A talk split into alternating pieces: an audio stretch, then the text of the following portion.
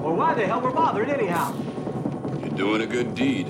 Want to give us a better reason? Yeah, a maniac hijacked a municipal bus with 30 passengers on it. That's a pretty good reason. And I got a real bad hunch where those passengers are and who that maniac is. You want to share it with us?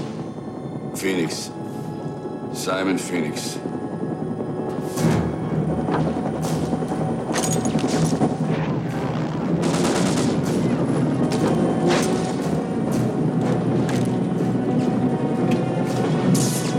Send the maniac to catch me.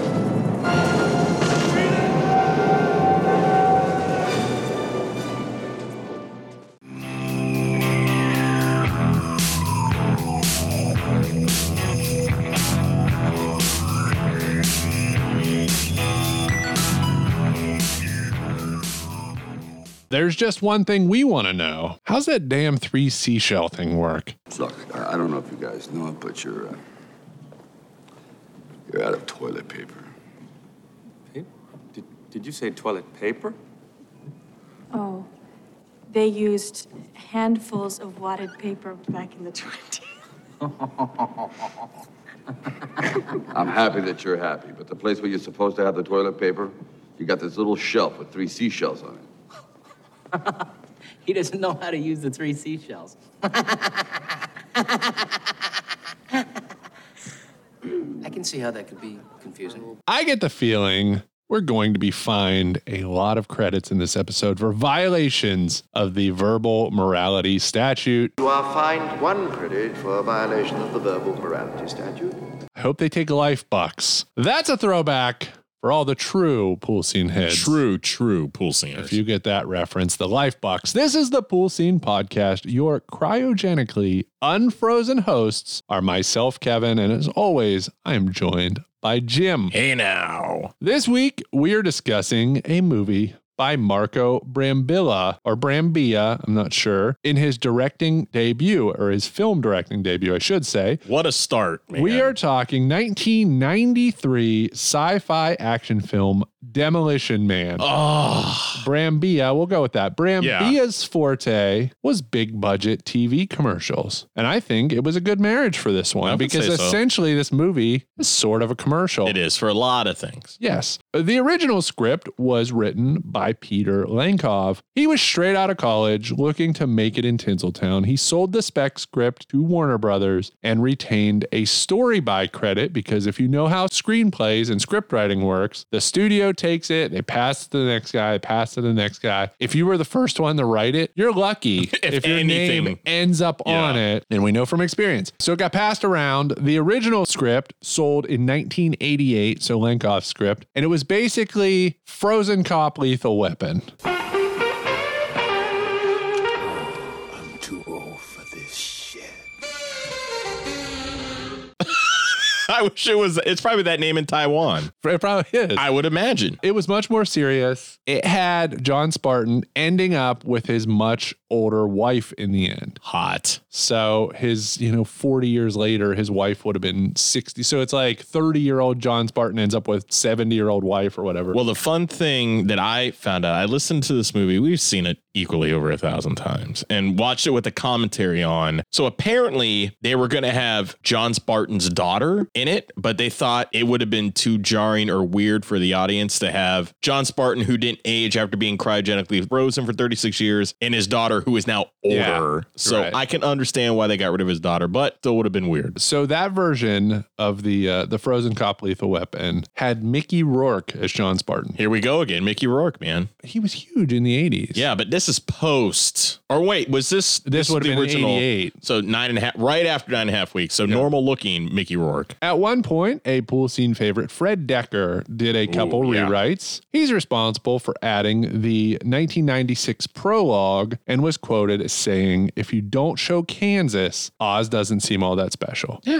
So originally in the script, we did not see John Spartan and Simon Phoenix in 1996. The story literally just started in the future. Well, the thing that worked out good for them was that opening shot that Decker wrote with LA burning in 96 literally was filmed six months after the LA riots. So they had a lot to go back to to have shit look blown Yeah. out and burned up because it still was. So Burger King was the original winner of the restaurant wars. There was lukewarm interest from McDonald's as well, but Taco Bell was much more excited to be involved.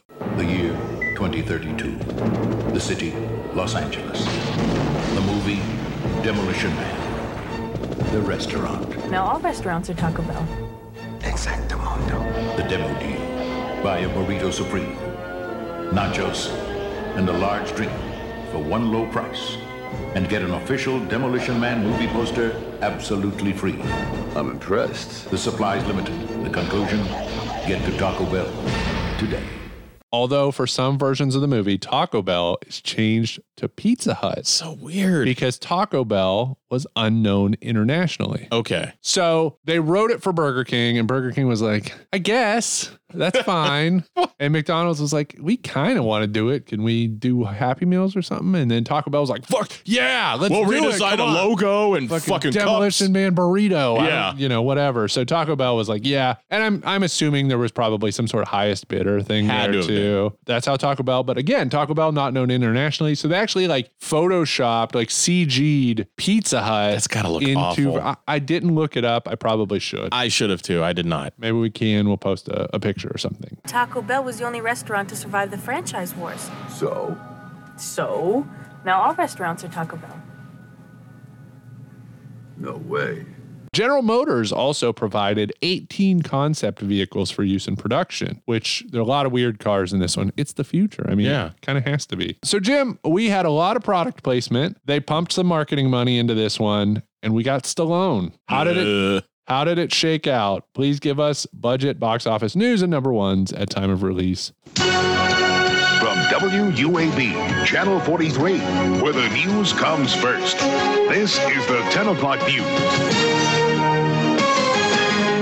Demolition Man came out on the 8th of October 1993. And Kevin, we have a seriously disputed budget number. Oh, So the budget number is between 45 million and 77 million. that's a big disparity. There. So there is a Times article, Los Angeles Times article. The Warner Brothers movie opened to a great business over the weekend, grossing 14.3 million, but it will take much more impressive weekends to make a success of the picture. Since cost overruns drove the combined production and marketing budget to nearly 97 million. So we have a different number there. The studio says the film only cost 59 million to produce, and it also denied reports that it spent 5 million on Demolition Man promotional materials. I think they did. Oh, it it's- was everywhere. It's listed on this. This is crazy. So what they say here, it ballooned as much as 77 million as the filmmakers extended the shooting schedule from 72 to 112 days for the first unit of principal photography, plus an additional 75 days for work done by a second unit. Movie marketing experts estimate that Warner Brothers spent about 5 million on promotional materials. Here you go, Kevin, including a lavish press kit containing a bomber jacket,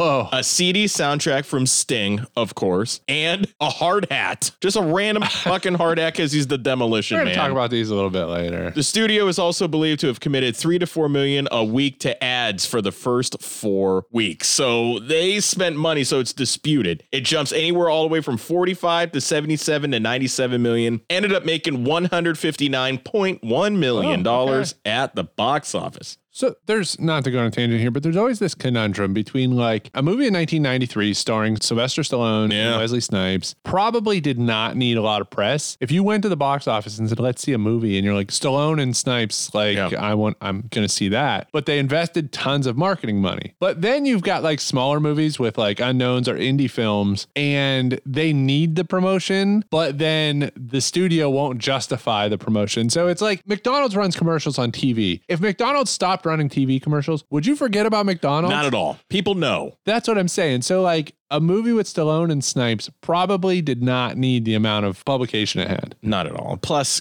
I want that hard hat. That hard hat is a much needed thing for this studio. Should have made a hard hat for uh, hard hat Harry. Oh, yeah. Why the fuck not? Here's your top three rented videos at Blockbuster Video. And Kevin, you're going to like this.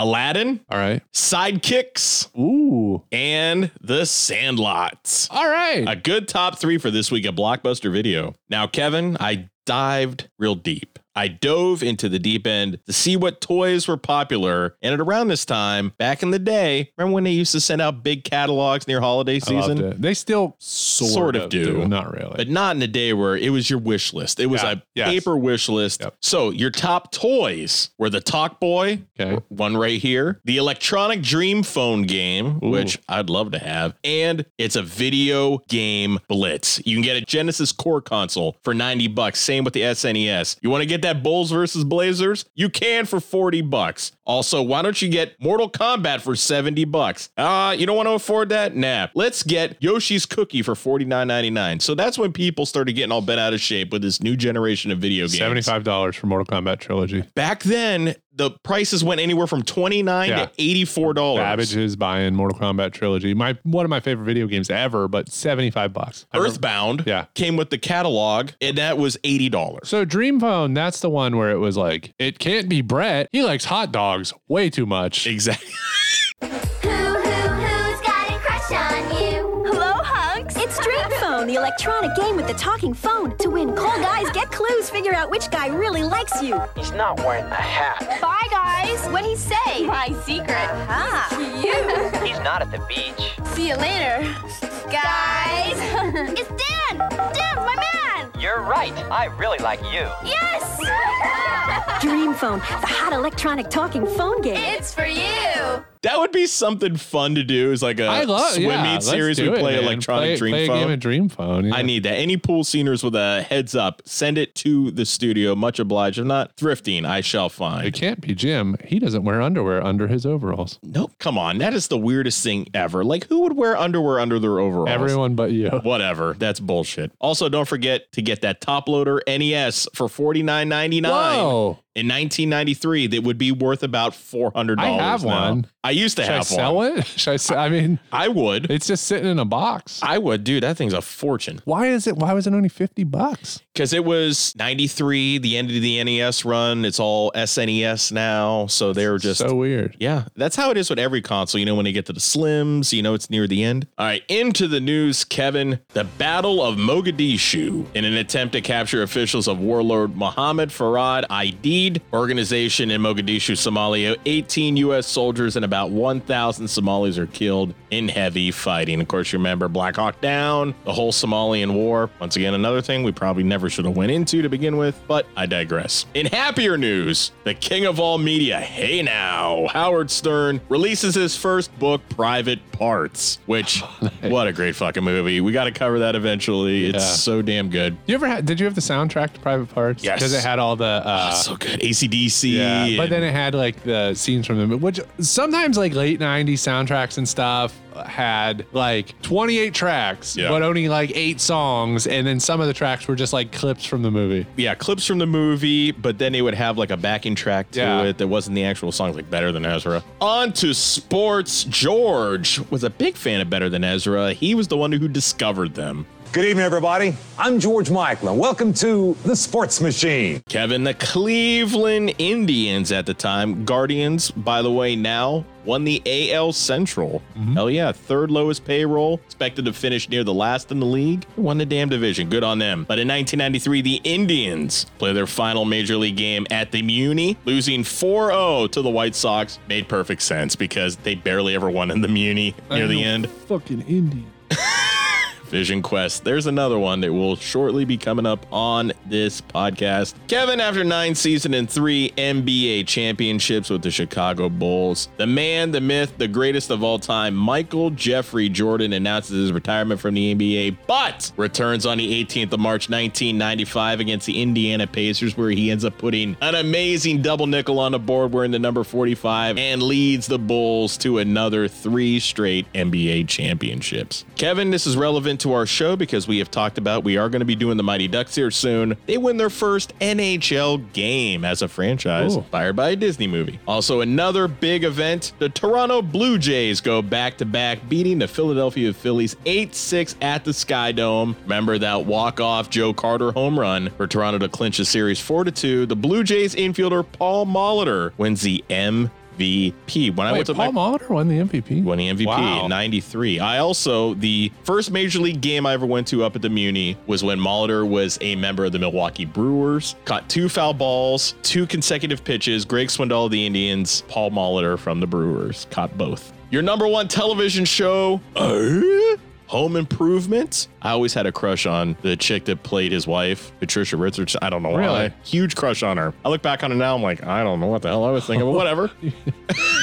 All right. Yeah, whatever. The number one movie in America, Malice, starring Alec Baldwin, Whoa. Nicole Kidman, Whoa. Bill Pullman, directed by the one Aaron Sorkin. I gotta check that out. The number one album was In Utero by Nirvana. All these classic albums were released within like it's like 60 days of Yeah. each other. Yeah, it's like, crazy. There's like 10 all-time classic albums released all within 60 days of each other in, in 93. I think it was Yeah, it was around 92, 93, 94. Yeah. They were just pumping them out like they were nothing. But one thing they used to pump out to was Mariah Carey and her Oh. number one song in America, Dream Lover.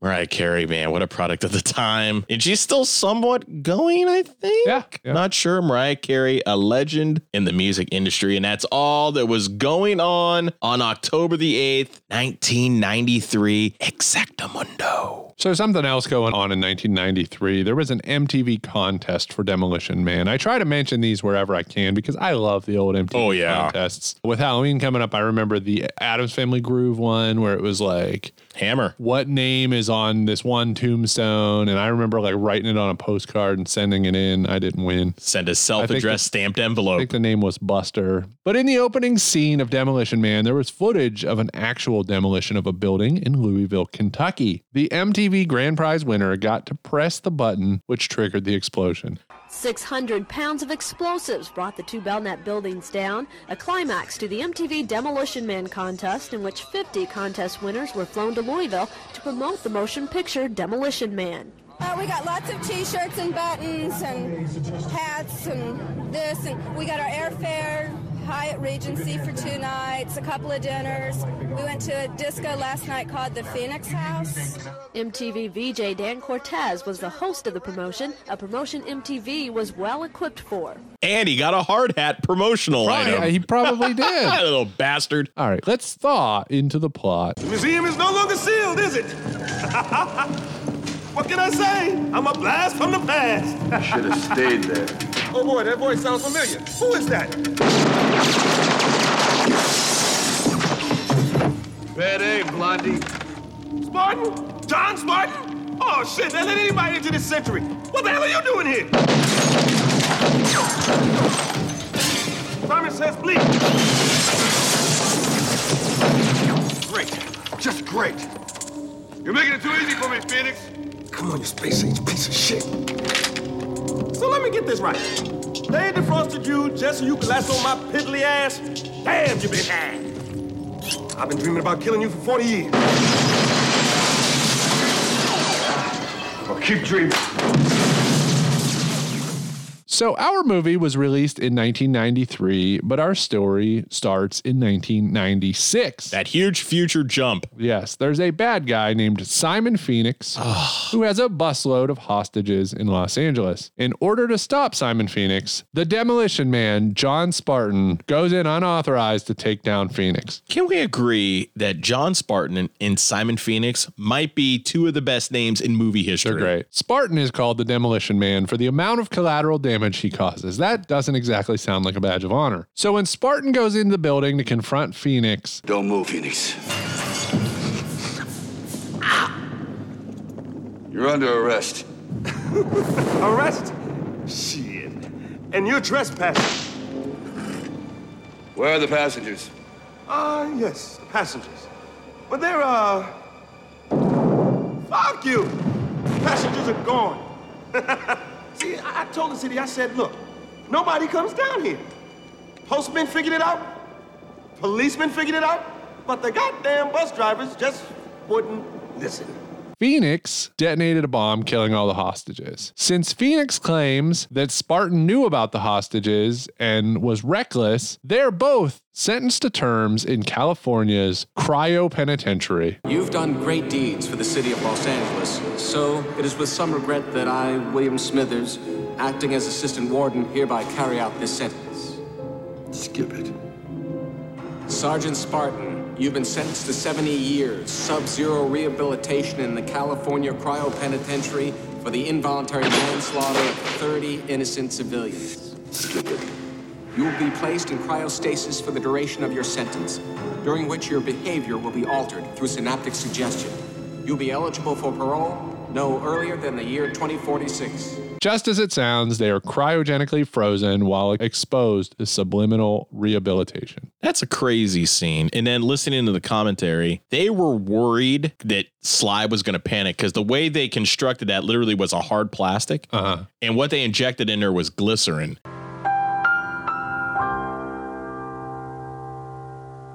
So they literally had an escape.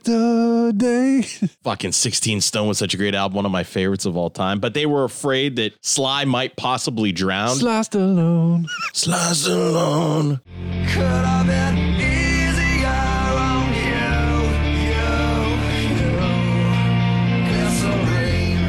Uh, that's interesting. That's, Yeah. that's neat. I mean, it's always cool to peel back the curtain and see those things. Watch commentary, kids. I And you don't- were supposed to see his dick. but they don't even have really. They were supposed to show his dick. They had it edited out You because guessed they it. were yeah. Dick, Dick Stallone.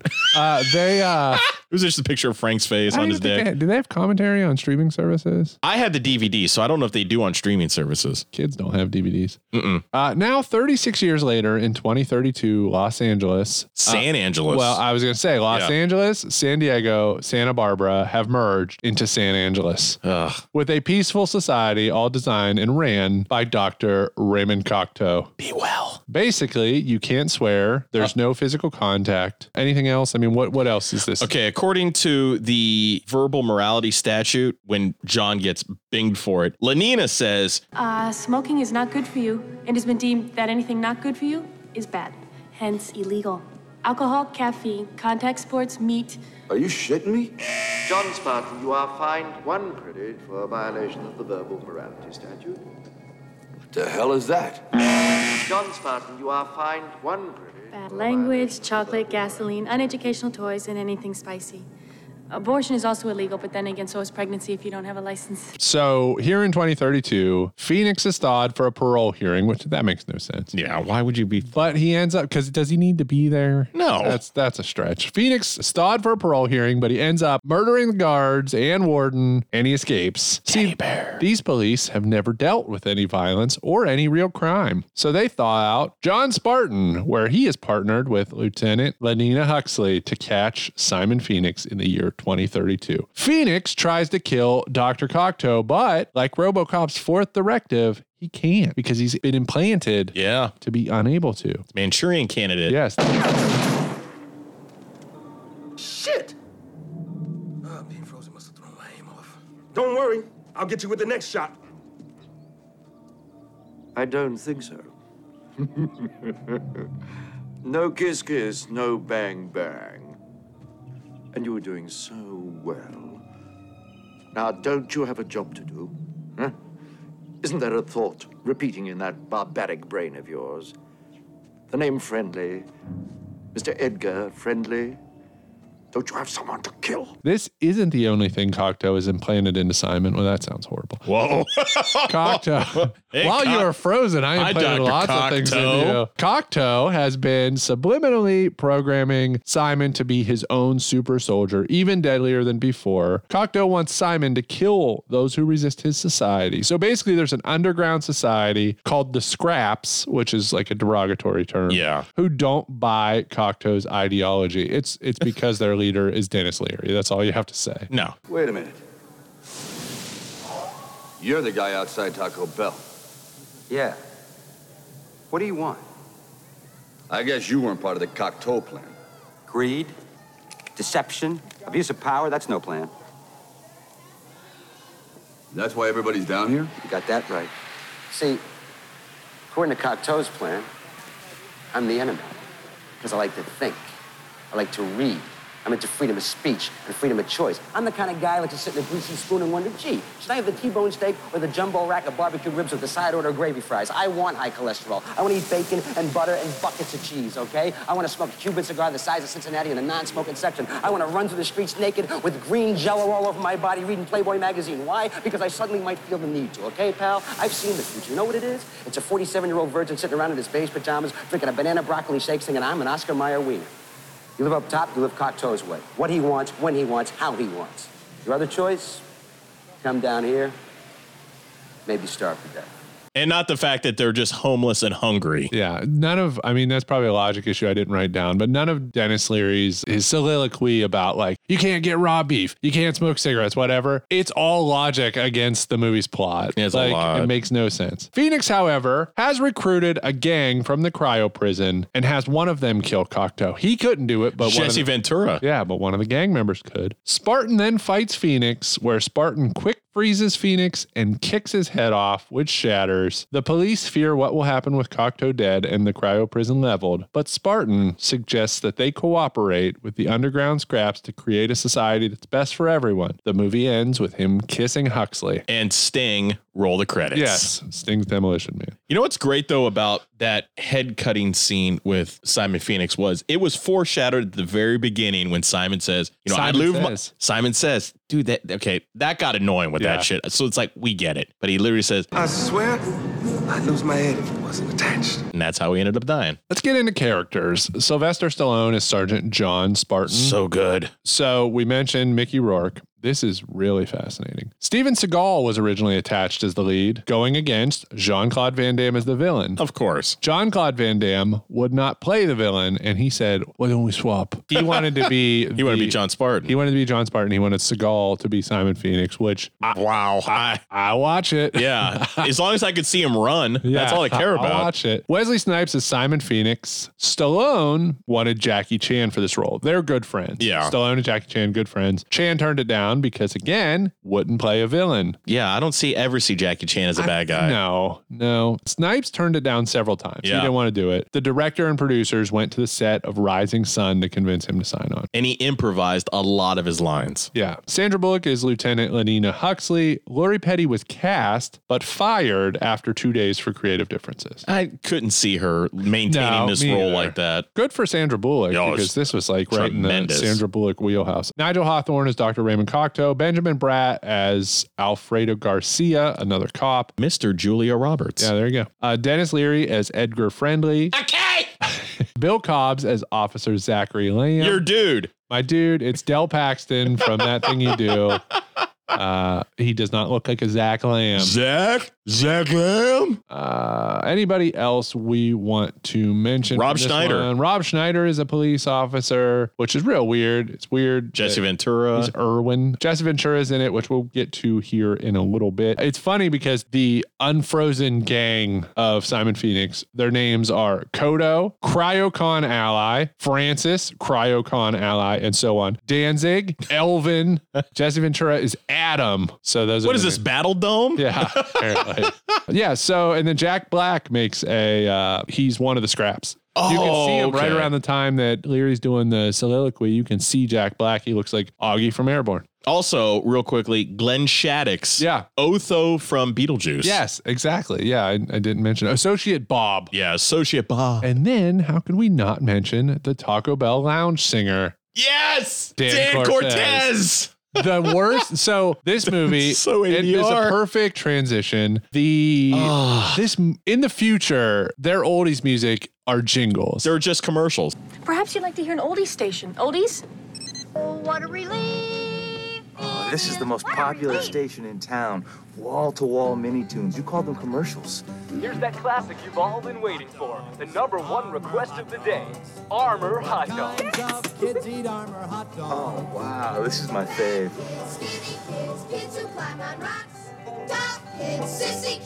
Even kids with chicken pox love hot dogs. hot dogs.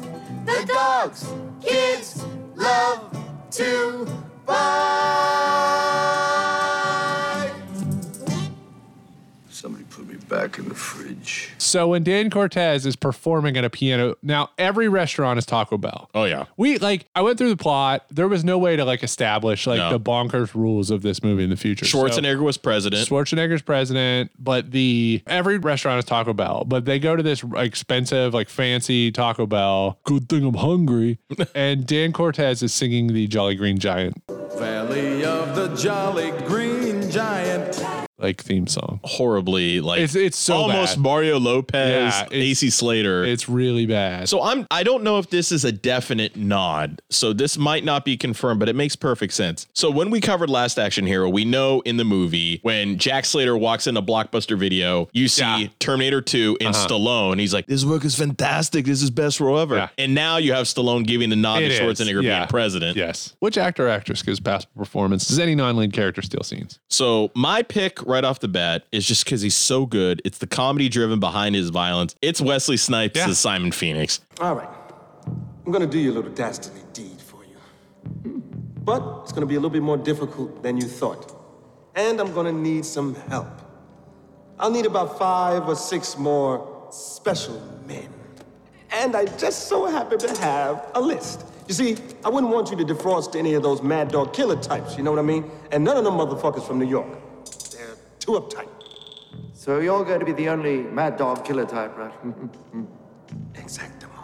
I mean, look what this dude did. Like I said, ad libbed most of his lines when he was doing his parole hearing. Which you're right, quick. That's a quick logic thing. You're on ice. Why do you need to be paroled? It makes no sense. You're, doesn't need to be present. Doesn't need to be present. But it was one of his things that he suggested he retort what the warden is saying in Spanish. Kind of a very derogatory thing. 29 years ago, the parole system as you know it was rendered obsolete. Rendered obsoleto. Federal Statute 537 29. Stop it! He's just so good. I mean, learned karate and all this shit. It's just fantastic. He has the right quips, the right amount of things. Like when he opens that sewer drain and goes, shit, love that smell. Reminds me of biscuits and gravy. All right. Job is a job. Eco friendly. Whatever the fuck you are, prepare for Simon Phoenix. Oh, There's that. Perfect. So, an interesting filmmaking, a behind the curtain thing, is Wesley Snipes was a little too good at martial arts. Oh. And it didn't translate well to how they were trying to shoot it. So, they made him, it looks awkward at times, but it's because they made him slow down to No. kind of telegraph the moves so that they would read better on camera. Yeah. I got to go Benjamin Bratt. I just cannot get over the reality of this office, Lenina Huxley. You're still addicted to the 20th century. High from its harshness, buzzed by its brutality. Oh, smokes! I mean, is there anything in this office which doesn't violate Contraband Ordinance 22? Only you, Alfredo Garcia. just because it's pretty funny. It's like a newborn baby. All it takes, yeah, is for him to meet the scraps, and then instantly he's like part of the Fucking culture. A. Yeah, when he says "fucking A" at the end, it's it's so good. I like it a lot. How will we live? I'll tell you what we're gonna do. We're gonna go out drinking, all of us, get shit faced, and paint the town, literally. Put up graffiti, slogans. It'll be a blast. Whoa, whoa, whoa. I'm gonna tell you what you're gonna do. Why don't you get a little dirty? You will act clean. And somewhere in the middle, I don't know, you'll figure it out. Fucking A. Well put. All right, Jim. Uh, let's talk best scenes, best or favorite scenes. Go ahead and give us your first. right off the bat. Spartan's first day on the job at the SAPD. My God. I remember when you were a snot nosed rookie pilot. They finally grounded me. Shit. You're a damn good flyer. You are fined two credits for a violation of the verbal morality statute. I'll be right back. They seem to be friends, yet he speaks to him in the most profane manner. Well, if you had read my study, you would know that this is how insecure heterosexual males used to bond. I knew that. Thanks a lot, you shit brain. John Spartan, you are fined. John Spartan, you are John Spartan. You are John, John Spartan, you are fined five credits for repeated violations of the verbal morality statute. So much for the seashells. see in a few minutes. All of a sudden, he comes face to face with the verbal morality statute, and then he just stands in front of it and just unloads, yeah, uncorks every swear word that's I wouldn't even say it's a swear word, yeah. but he just gets pinged for every single one of them. While it's the like chief- Ralphie in Christmas Story. I know how much you like Christmas Story, but it's like Fucking when- worst movie ever. When Ralphie's just, you know, you're hearing Oh, Yeah. fudge! Yeah, it's a great scene. I love it. I have the inverse. So, so I have Simon Phoenix's first day in 2032.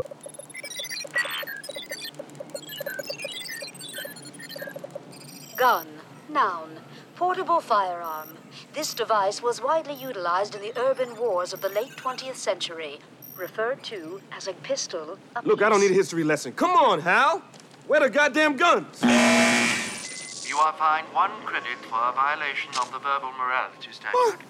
Fuck you. Your repeated violation of the verbal morality statute has caused me to notify the San Angeles Police Department. Please remain where you are for your own command. Yeah, right.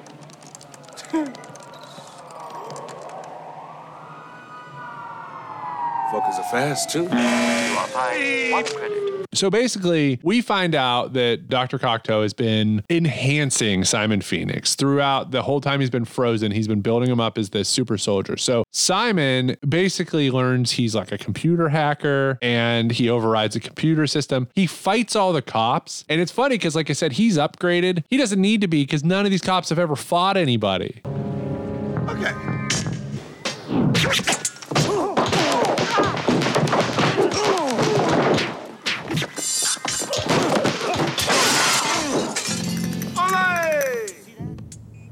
We're police officers. We're not trained to handle this kind of violence. He also is very racist at one point during that kiosk scene where he sees all those like Chinese people walk around. Oh, yeah. And this has happened to one of the movies that we've covered in the past. Like Jesus Christ. Yeah. dude. But he's so smart. He's just fucking typing away, typing me, you know. And there's not a traditional keyboard. It's like Yeah. a, a weird little, you know, futuristic keyboard. think I could play the accordion too. Yeah. So my next one, let's get right to it, Kevin. Fucking mind sex.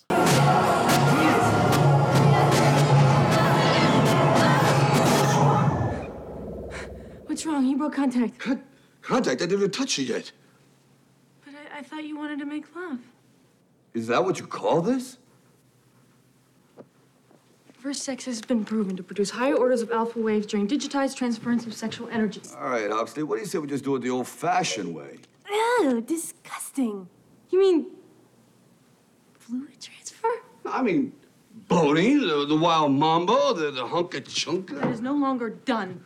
Wow. It's on my list too. So he literally thought, I mean, she asked. She straight up is just like, Do you want to have some sex tonight? And it's like Uh, casual. here? No. oh, yeah. And now all of a sudden, he just sits there in this weird 2032 looking robe thing. She comes in, puts like a VR helmet on, makes a weird noise, and he sits there and goes, Okay, we'll start in a few minutes. She opens up her dress, and you're like, Okay, it's about to go down. Yeah. Then he closes his eyes, following her lead, and he's like, We haven't made any eye contact. What are we going to do about it? And he's he's like, I haven't even kissed you yet. And she all freaks out. She calls it mouth transfer, Yeah. but you do see her boobs in that like flashes scene. You Really? see- Maybe not her boobs, but we get But somebody's stunt, boobs. stunt tit. But then he says, Oh yeah, the pinnacle of dialogue. Yeah. What did you want to do? Yeah, I don't know. Boning, the wild mambo, the hunka chunka. Ah. Kevin, have you ever once referred to the act as the wild mambo or especially the hunka chunka? If anybody ever said hunka chunka, it would be off. the hunka Let's go chunka. home do some hunka chunka. Let's I'd be like, fucking no, hunka let's, chunka." let's not. Yeah. I want a hunka chunka you. I mean, they couldn't have got three better terms. Yeah. Boning, passable. Like make love or fuck. Yeah. Or screw. Bulky. Yeah. So maybe some better terms there, but wild mom, hunka chunka. Hunk, like who in their right mind? So I also like some other dialogue, which is when John Spartan first meets Cocteau and Lenina says, Not bad for a 74 year old. Simon Phoenix knows he has some competition. He's finally matched his meat. You really licked his ass. That's met his match and kicked kicked his ass. Met? Met his match and kicked his ass. finally matched his meat. You know, really licked, his, ass. And uh, so it's just funny to watch Huxley. Like Huxley is like John Spartan in a way is like her hero. So the same Yeah. way that like Benjamin Bratt's character becomes like part of the scrap. Well, she's obsessed with the 20th century. Yeah, she's obsessed with 20th century. So she's like so fascinated by John Spartan because what she says something else too when they at the end when they're gonna go and fight Simon Phoenix when the scraps come up to the surface. She says something wrong again, and he tells her good job. Lieutenant Huxley. Chief, you can take this job and you can shovel it. Take this job and shovel it. Yeah. Close enough. But like, yeah, I just it, her enthusiasm for the 20th century and for John Spartan's really funny. But Okay. I'm with you. Let's go blow this guy. Away. Blow this guy away. Whatever. he matched, finally matched his meat. Really licked his ass. It really licked his ass. Well, what, and you mentioned it briefly too. What people need to realize within the universe of this movie, it's in 2032. There hasn't been what they call MDK murder death kill, oh, yeah. a 187 since 2010, the big one yeah. of 2010. So when she heard that there was like somebody was spraying graffiti, she's like, really? Brutal. Why weren't all cars notified? it's like, what? But here's a little trivia too. Once again, thank you, commentary. So that scene where he fights the scraps at Taco Bell, that dress she's wearing with all the stones yeah. weighed 40 pounds. Yeah. Wow. And when she was really excited, like throwing fists in the air, she ripped the dress. So the last part of that scene, you see her with her hands down around her stomach, it completely deflated. Wow. 40 pound dress, all stone. So my next one, excuse me, sir, what seems to be your boggle? You are fined one credit for a violation of the verbal morality statute. Yes. Now, this is what I'm talking about. How do you get in here? Hey, hey, you gotta wait that 15 day waiting period? Or can I just like take one now? Motherfucker!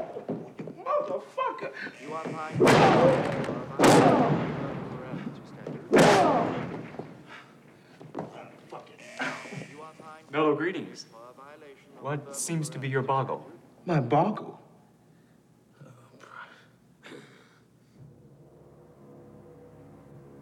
How much do you weigh? Well, I happen to weigh six.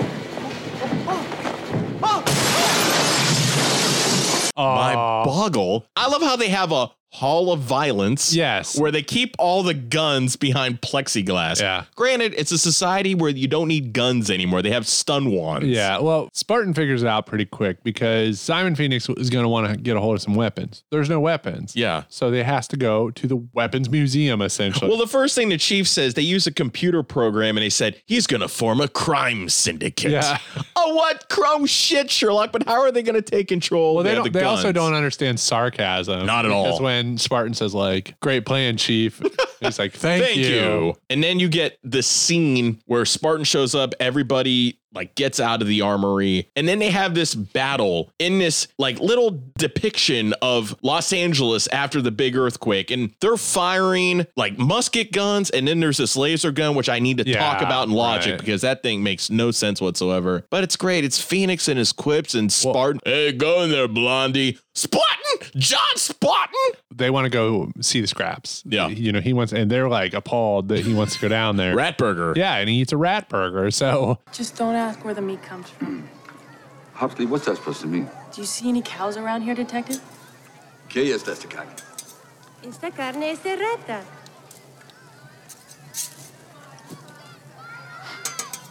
Rat. This is a rat burger.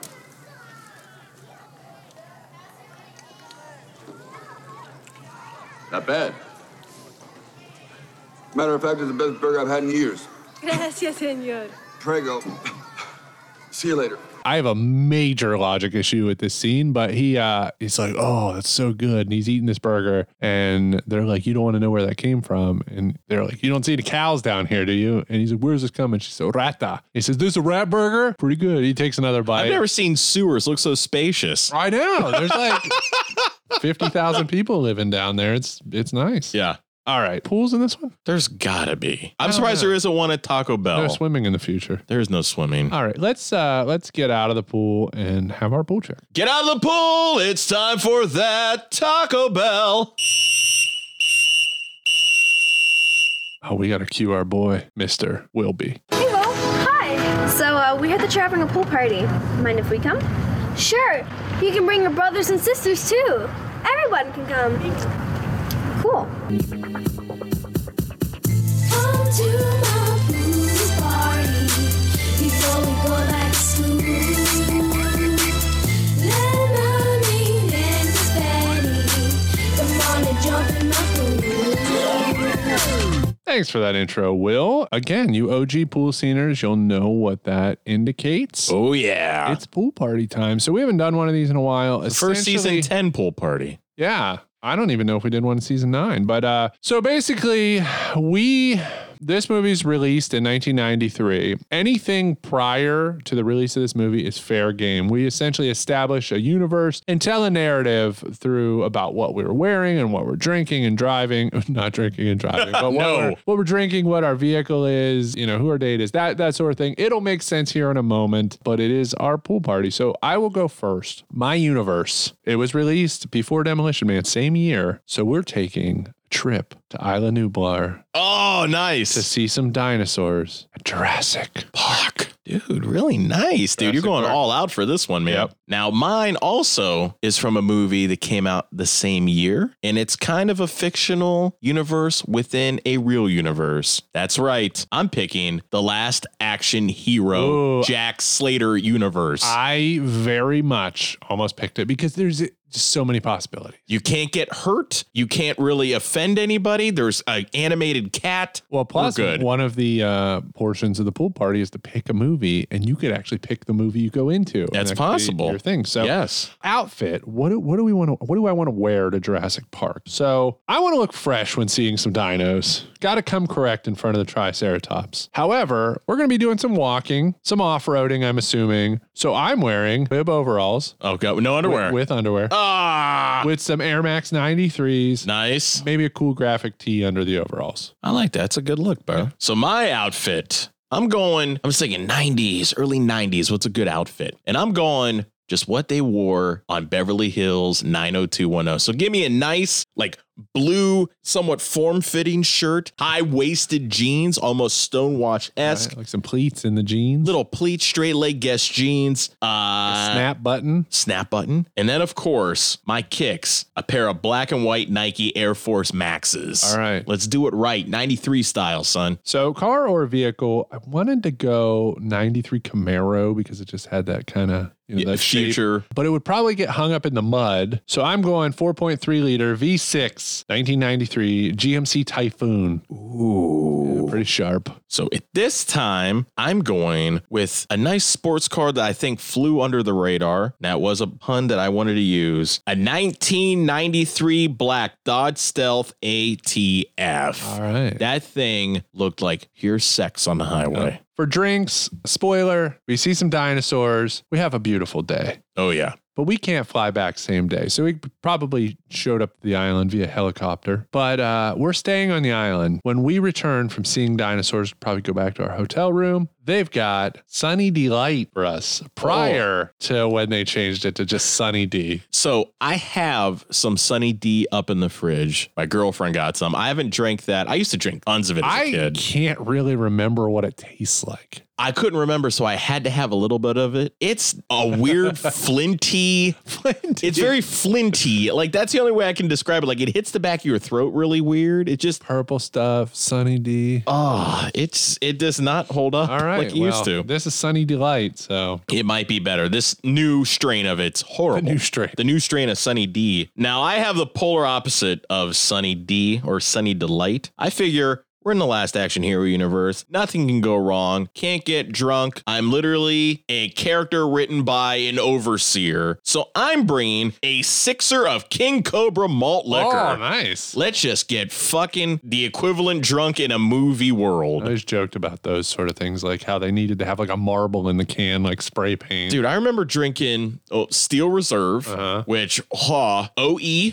and the Ojo Malo Evil Eye. Whoa. Fuck. for a dollar. That was like 15% malt liquor. 15 beers. God. Uh, band. So here, here's where I'll give you my narrative a little bit in this scenario. So in my mind, uh, this is either some sort of like media event. So maybe I'm a writer or uh, you know television personality, something. I get invited to this to this island, but it's before the full scope general public. So there's probably It's like I a don't- preview. yeah, say there's 500 or 1,000 people here. But as we've seen with, like, we're, you know, theme park enthusiasts, and with theme park media days, they always give exclusive merchandise and they do nice things for the people who attend. And then all that stuff ends up on eBay. So for this, they bring a band in. Basically, along with the select others, we have this opportunity. We're having the concert to end the day. Unfortunately, the band that they've flown in is UB40.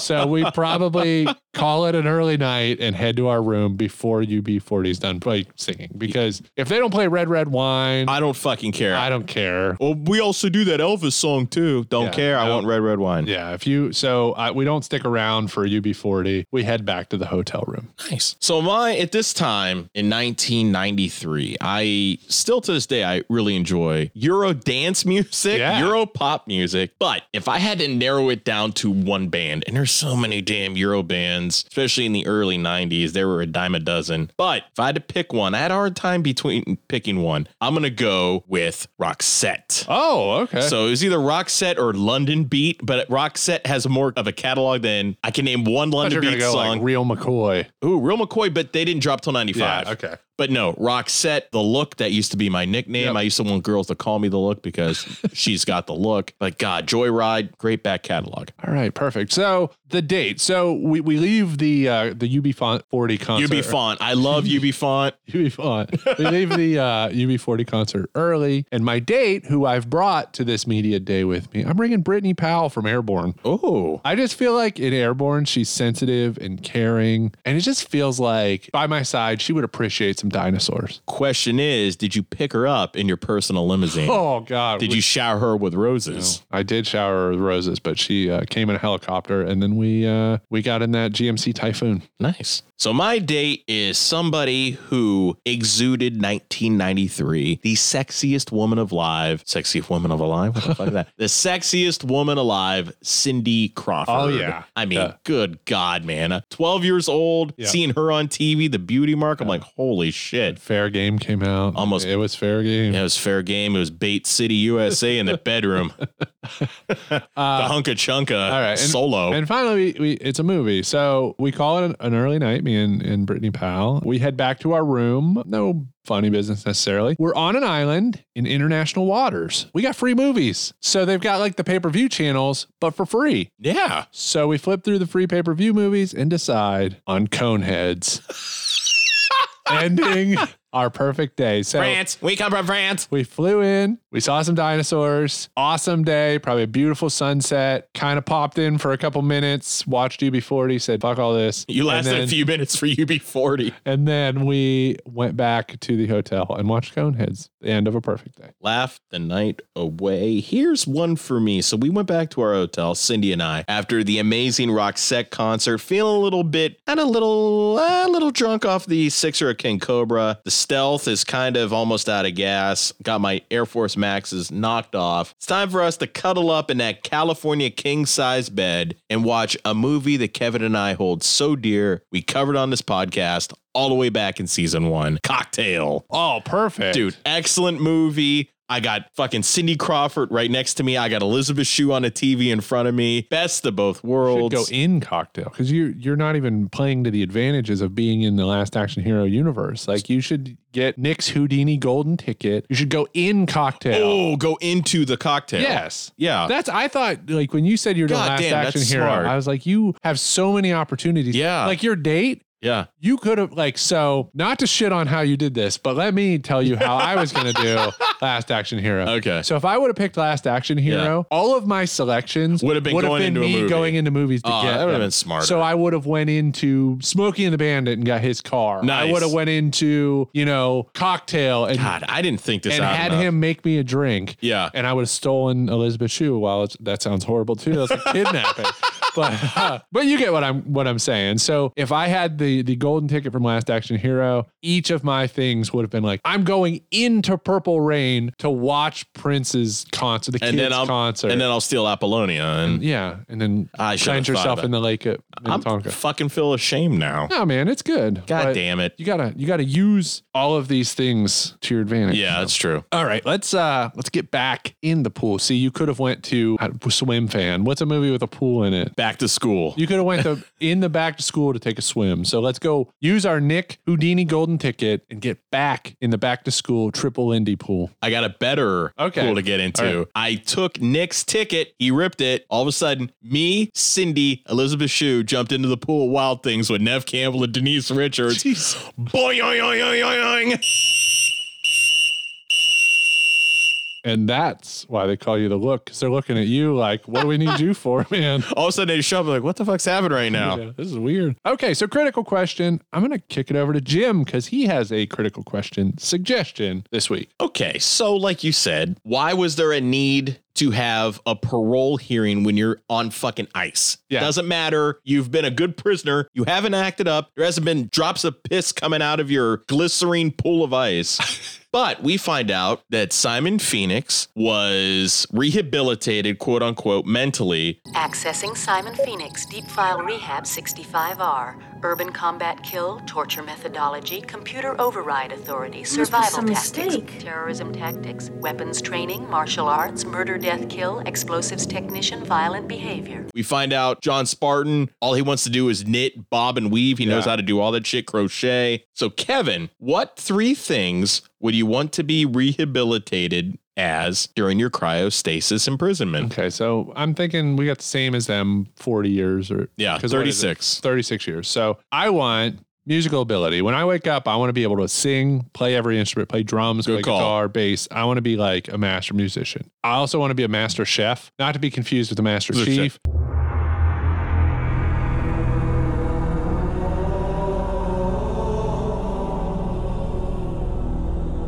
Yeah. I don't want to be master chief. I want to be master chef. Can you imagine it? I'm going to be master chief. That doesn't, e, that's not real. you, you end up wanting to be somebody who's not possibly real. So that opens a whole thing. What if they accidentally like screw up your rehabilitation and it's like, there's a typo. I wanted to make him a master chef and Yeah. he thinks he's master chief. I want to be a plant. So yeah, I want to be able to just cook anything at any time. And then finally, I want to be the world's greatest lover. Ah, you Oh, that LL I can, Cool so J. I can get my gold ticket and go to Wild Things. So mine would be I want to know every language ever created. Just I'm a Oh, that's a great one. multilinguist. That's a I great know one. everything. Nobody can pull some bullshit on me anymore because I know what's happening. I also would like to be like one incredible like like scientist or be able like a quantum physicist. Also to be Okay. able to figure out how the universe works and be able to do that. And third, of most importance to me, to be able, and I think this would be the most incredible thing a man could ever be given, the ability to last more than five seconds in bed. I That- see. We, bo- Give me we that. both picked the same. we are juvenile. No, like two pump chump. I want to Yeah. last for at least a good I said minute. the world's greatest lover. So yeah, yeah. Apparently, we're going to be in cryogenically frozen next to each other for our crimes committed on this podcast. See, Kevin, you're loving. I'm fucking. Oh, okay. you, uh, they're showing you uh, Rick Manning. Ah, dropping low. they're showing you like different videos. They're showing me some. I don't know. I don't know how they. Whatever. Yeah. Uh, so put on your helmet. Well, Jim, uh, if you were cryogenically frozen, like, would you want to be thawed to come out at a later time? Here's the thing that I also find tremendous. They had the big one, the big earthquake. Yeah. Yet somehow the cryo prison was Yeah, fine. Right. So could you imagine if the big one would have hit and somehow it thaws you out and you wake up into this wasteland of what the fuck just happened? Or like the Fallout universe in the video games. Like, oh, what And am I that's supposed kinda- to do That's now? kind of where I was going because, like, Yeah. I, I barely have enough desire to want to be alive now. Yeah. So I don't want to take a chance on waking up to something even worse. oh, there was a nuclear war. You wake up into Especially it. because if you have a family or children or Yeah. friends or loved ones or whatever, and they're all gone, and uh, like I don't, and I also I don't want to wake up in some perfect utopia. No. I don't want to wake like up in Elysium where they're like, you've been scanned, like your cancer is healed, like every day, or you know where everything's perfect and it would be so boring. Well, there was that one scene in the movie where they're at Taco Bell and he's talking to Cocteau saying it was a nightmare in cryo prison. He's like, I don't want to spoil your dinner, pal, but my cryo sentence was no sweet lullaby. I had feelings and I had thoughts. How about a 36 year nightmare about people caught in a burning building? You were awake. I don't think so. I do think so. And my wife beating her fist against a block of ice that used to be her husband. Then you were nice enough to wake me up and let me know everything that meant something in my life is gone.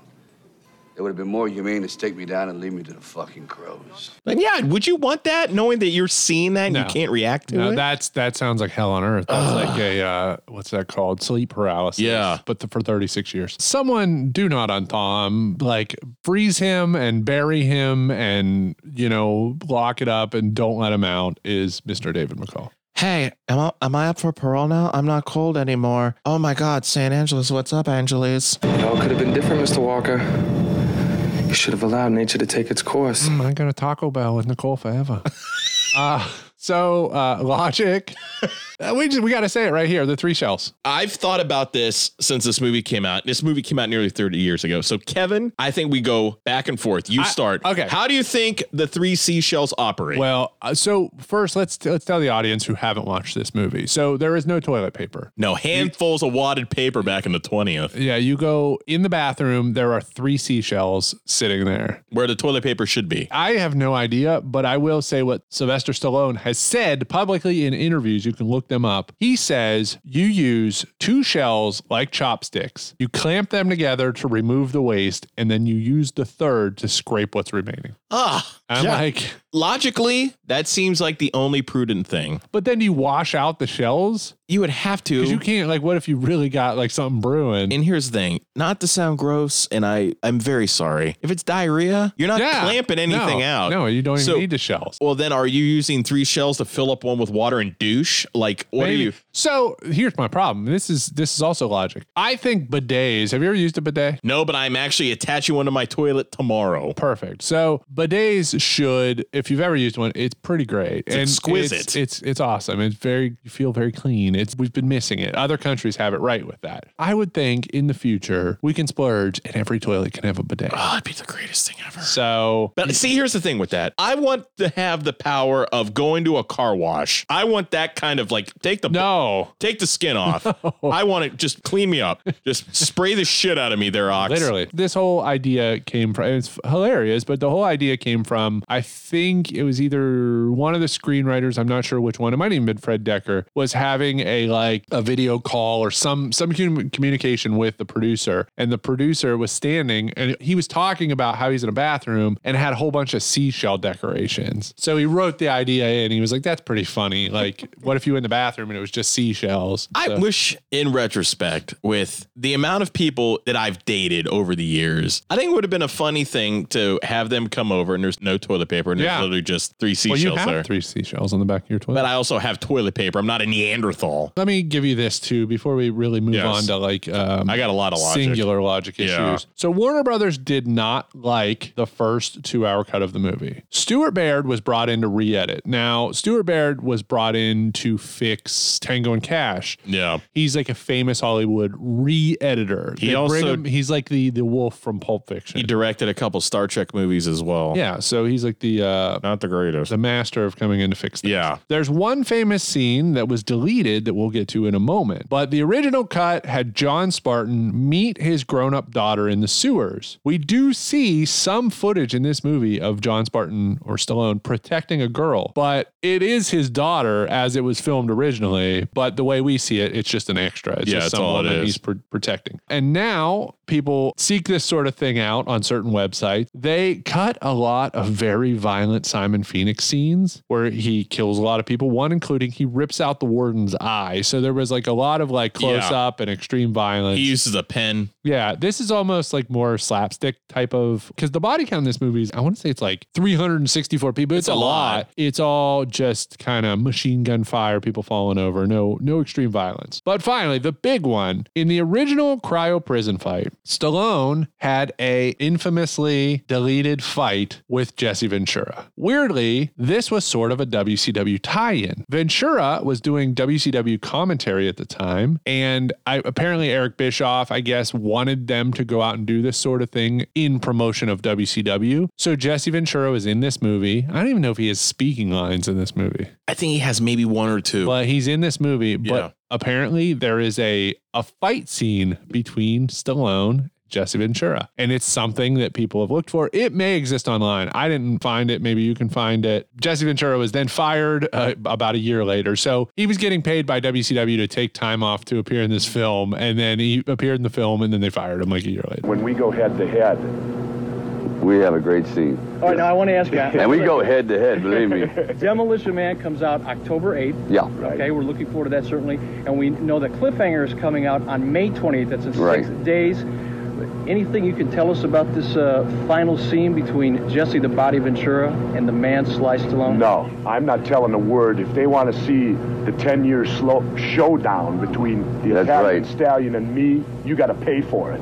it's that simple. But I'll give you a cut rate price. You know? Now, there's one way to find out. Jesse Ventura is going to be in the area for a toy show. Yeah, next week. Two weeks. Yeah, two weeks from now, which what I wouldn't give to get a Captain Freedom poster autographed by Jesse Ventura. I could ask him if I end up going, I could ask him, like, hey, do you remember this? I wish that there was a um a custom, but so the Jesse Ventura LJN figure wouldn't be customizable to make Captain Freedom. No, not at all. But how fucking cool would it be if there was like a Captain Freedom LJN? I'd love it. Let's get into the individual logic issues. First off, why was John Spartan charged with the deaths of everybody in that building? Like, why was that considered voluntary manslaughter? You're taking Phoenix's ward yeah. and believing a faulty thermal scan. Yeah. So you're committing him to the same amount of time Yes. as the man who killed and kidnapped them. Right. Why? Yeah. Well, I think it's because he went rogue and this wasn't like a direct order. So they held him responsible. Like if a cop, as they tend to do, shoots someone Yeah. and didn't need to, just because you're a cop, you don't get away with it. So I think it's because he was like, I'm going to go take this guy down myself. And then he's responsible, even though, uh, like you said, he didn't kill these people. Or do you think too it was just years and years and years of collateral damage and are like this is the way we can just Maybe. put a, a stop to it? Here is a uh, a piggyback off that one. In in 2032, why are cops even needed? Or at least why so many? There's a ton of them. There's so many cops. They don't. There's no violence. There's very little crime. Yeah. Even like when the spray paint, when they graffiti that thing, it's automatic, and it automatically repairs it. What are the cops for? They're useless. You could have like two cops. You could have like a morning cop, an afternoon cop, and a night cop. They're virtually crossing guards. Yes, you can have six cops, maybe. It makes no sense. But for whatever reason, there's what, 50, 100? There's a ton in Makes that no department. My next one if you were quote unquote rehabilitated in cryostasis, why would the first thing you want when you come out is a Marlboro? Yeah. He doesn't smoke. Wouldn't that have just removed any mental addiction that you've had embedded in you while you were in cryostasis? Yes, absolutely. Why? What do you want? Give me a Marlboro. A cigarette, a cigarette. It's like, you don't smoke. why do you want a Marlboro? Come on. That's weird. I didn't even think about that. My biggest logic issue how do the scraps have beer? Is it like decades old beer? Because with the cigarette thing, there's no way they're allowed to have beer up on the surface. So where are they getting the bottles? Who's brewing this beer? What are they brewing it out of? Rat piss. It probably is rat piss. It's like jankum. They're like fermenting fucking jankum. Yes, it's And, fucking like, Jankum. Because like Stallone's like, "You give me a beer, and they just like he eats his rat burger and he washes it down with a bottle of beer. But I'm like, is that bottle of beer from 1996, like, or from 2010? Like, what is that beer from? Here's the thing, too. While we're down there in the sewer, how is it possible that there's like a spacious underground Yes. city? Are we s- led to believe that this is some sort of old subway station? Maybe it's because yeah, maybe it's because of the uh, the big one, yeah, big earthquake. So speaking of beer, just quick tangent. Yeah. there's a specific beer I'm looking for at the store. One of my favorites. I can't find it anymore. It's a pretty. co- It's not like some weird, like super secret, small batch, temporary beer. It's a, um, a relatively widespread, nationally released beer. Bud Ice. So it's Bud Ice. Um, which how do none of the ice beers like Bud Ice or Smirnoff Ice or any of them have the slogan "Have an Ice Day"? I have no idea. It's right there for the taking. Unless it was trademarked years ago and they never used it. So I really like IPAs, and this specific beer I'm looking for is an IPA. Typically, you want IPAs within uh, maybe eight weeks of bottled on you know date, whatever. Some give or take can be a little longer, a little less, whatever. So I'm looking for this beer. I found it a couple places, and it's like bottled in January. I'm like, well, we're about in October, so we're nine months. Got to find something at least like give me July something. So I finally I'm at uh, a store and they've got like six, maybe eight cases of it. And I'm like, finally, I found it. You know, I can have a couple beers while I watch the Browns game. So I find one that is like August. It might have even been September. And Oh, I'm like, perfect. oh, we're good. Great. I can buy it. And the box looked kind of nasty, like maybe one of the beers inside broke and got on it. So I looked closer. It's January of last year. Oh, So it's over a year old. That had to. Have, did you? What's it taste? I like? didn't buy it. Oh, okay. I, I saw. I noticed in the store. Oh, thankfully. okay. I didn't And know. See, and that's why I appreciate with like craft beer because if you're drinking uh, Bud Ice or whatever, you probably can drink it a year later. It probably. I mean, I know you've drank it. I've drank beers that have been out in backyards, rained on for two years. Yeah, so I, I think you can drink some of these adjunct beers a little bit longer, but you know, craft beer, I'm just very disappointed. I'm like, come on. You know what? There is one place right down the Yeah. road that nobody ever goes to, and Yeah. it's normally a haven for beers. Yeah, we have a, a real good spot in my neighborhood. It's called Lou's, and Lou's is kind of just like that place where it's like they got a lot of good beer, everything's fresh. S- I like supporting the local rather Yeah. than going to a. So what's uh what's your next logic? That laser charge weapon is as useless as a musket. So you literally have to wait for it to charge. And then it's a good 10 seconds before it does discharge. You literally could go to the grocery store, buy your groceries, come back, and then it would have just fired. It's the most useless future weapon I have ever seen. The 2029 future of Terminator had full on laser weaponry. What is this thing? It's like a pulse weapon. It makes no sense. Yeah, I'm with you. That it's stupid. Super. What and why? What time did it come from? Why is it there? Well, they said it came out in like 20. It was the last Oh, okay. known weapon ever built for like the public that could buy in 2010. So how did it become known as murder, death, kill? What's a 187? Northwest I don't Quadrant. Cryo prison, level 6. Identify code 187.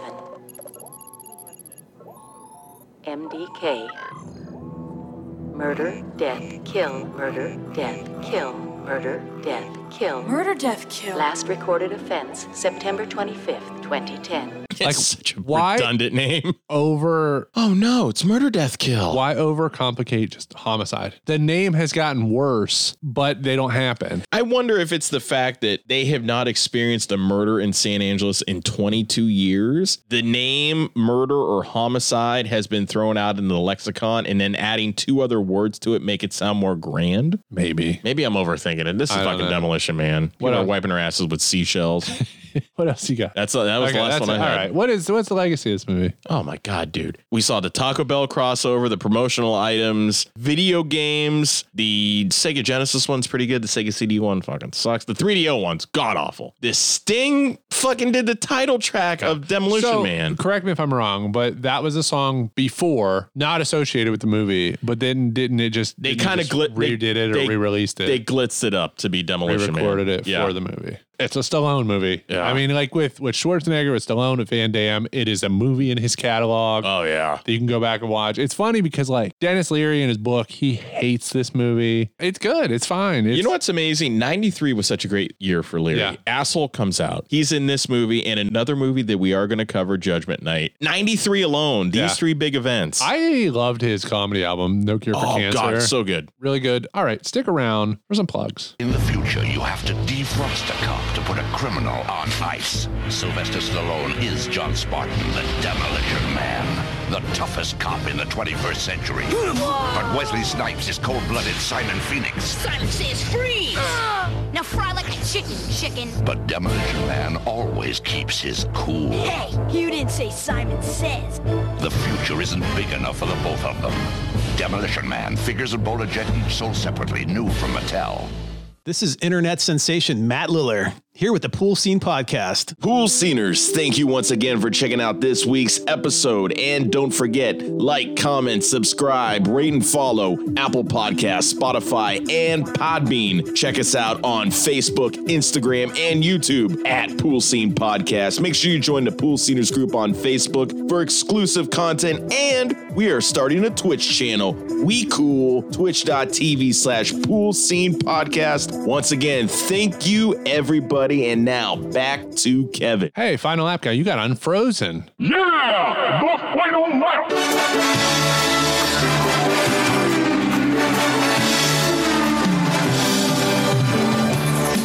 All right, Jim, let's kick it over to you for the uh, first portion of the final lap. So, ladies and gentlemen, I noticed after we put out the new episode, last week's episode, the Transformers episode, great response. We did get people saying, You fuckers didn't know anything about Transformers. You didn't know the lore. yeah. We got that. I know we are, we literally said at the top of the show, we are not Transformers aficionados. We got tweets, we got emails saying this is this, this, and that. So we thank you guys out there for pointing out the lore and what goes with what. But after I edited, I realized we missed a big form of logic within that movie. So during we mentioned the pool, there was the extra the execution pool pit. Why were they thrown into the pit to die when they were deemed innocent instead of guilty? Well, right. I because I think they just killed everybody. What the fuck? I don't. I Yeah. guess maybe it's that I can hear people screaming out. But yeah, that was one thing I was like, why didn't we mention it? So a bit of a correction there for you. Yeah. Yeah. It's like in um,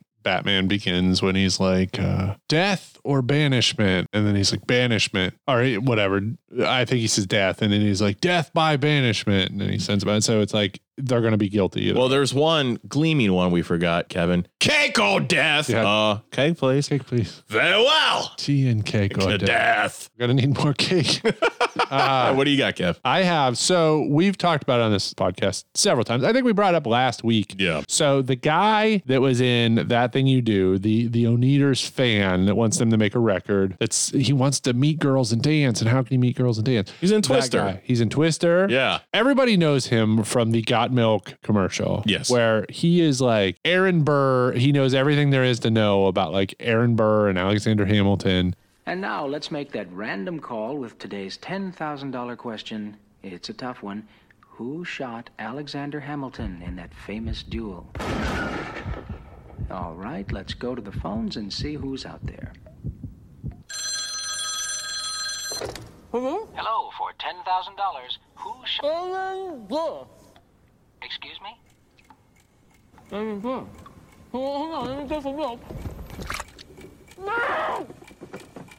I'm afraid your time is almost up. I'm sorry, maybe next time. and he has the bullet. He has like a, a shrine in his house dedicated to it. There's like a contest on the radio or TV or something, and he has to like, but he's just taking a bite of a cookie and he needs milk to wash it down. Aaron Burr. Yeah, and he can't say Aaron Burr, so he doesn't win the contest despite devoting his life to it. Very famous. I remember they showed that commercial all the time in on Channel One. Oh God, 'Cause yeah. In school Channel for One. you younger kids, we had a channel in school that they let us watch in homeroom before classes started. It's called Channel One. Anderson Cooper, Lisa Ling, uh, Maria Menounos. Yeah. yeah, crazy. All started on on Channel One. So we'd watch Channel One, and they'd play this commercial all the time. Never knew this. Today, years old as of two days ago. Never knew this. Checked it, verified it. Directed by Michael Bay. Blows my mind. And unbelievably, it doesn't blow up anything in the commercial. There's, And there's no, no- explosion. No lens flares. No, it's it's weird. So Yeah. the Aaron Burr Got Milk commercial directed by Michael Bay. Oh. Also, something and, and both of these things tie in. So first, Michael Bay directed a, a milk commercial. The director of Demolition Man was a television commercial Yes. director. So then our second thing, we talked about promotional items, MTV, promotional hard hats, night prompting on Twitter to double check it. They are an account that shares one of my favorite things, something we often talk about on this podcast, promotional movie merch. One particularly good one I saw, 2002 movie Far From Heaven had promotional Tupperware. Which why do you need Tupperware for this movie? It's like maybe it ties into the movie somehow, but there's like clear plastic Tupperware. Betty, we need to slap a sticker on and this it's fucking like shit. It's far from heaven logo right on top of the Tupperware. I love this stuff. I love promotional. I love promotional items, but if it's not at like to me, shirts, hats, jackets, all of that's cool. But like, give me like a, a candle or a you Uh, know something weird, a, Uh, Tupperware, a vacuum cleaner, you know, Oh, something God, weird. something. So Tupperware, I'm sure that put butts in the seats. I'm Yeah. sure people were like, "Hey, I got this Tupperware with uh, Far From Heaven on it. We got to go see that movie." I can only imagine there was a surplus left over after that movie. Let- You guys want some Tupperware? I'm surprised we never found that anywhere because because it probably was a cheap sticker that washed off. How weird! Did MTV do a contest for Far From Heaven? Okay, you got anything else this week, Jim? We're swimming literally through season number 10. Like I said, this is the first ever 11th episode of a season. So, once again, another first here on the Pool Scene podcast. And guess what? Banger season continues next week. Another movie, another Dennis Leary movie, and then uh, a swim meet series. Yes. So we're gonna break it up a little bit before we record. We're gonna go back to the Halloween special this year. So um, Excited for this year's Halloween special, unlike last year's, where I thought the movie was horrific. I liked it. I you liked loved it. I like you, yeah. I just don't like Adam Sandler anymore. So, um, anymore. Anymore. I gave up. Dude, after I had to sit through an Adam Sandler class in college and had to write a seven page essay about popularity and Adam Sandler's place in pop culture, I'm done. Jack and Jill, fuck. Yes, Jack and Jill, fuck. Spoiler alert. Okay, so we'll see you next week on the Pool Scene Podcast. Until then, Silencia.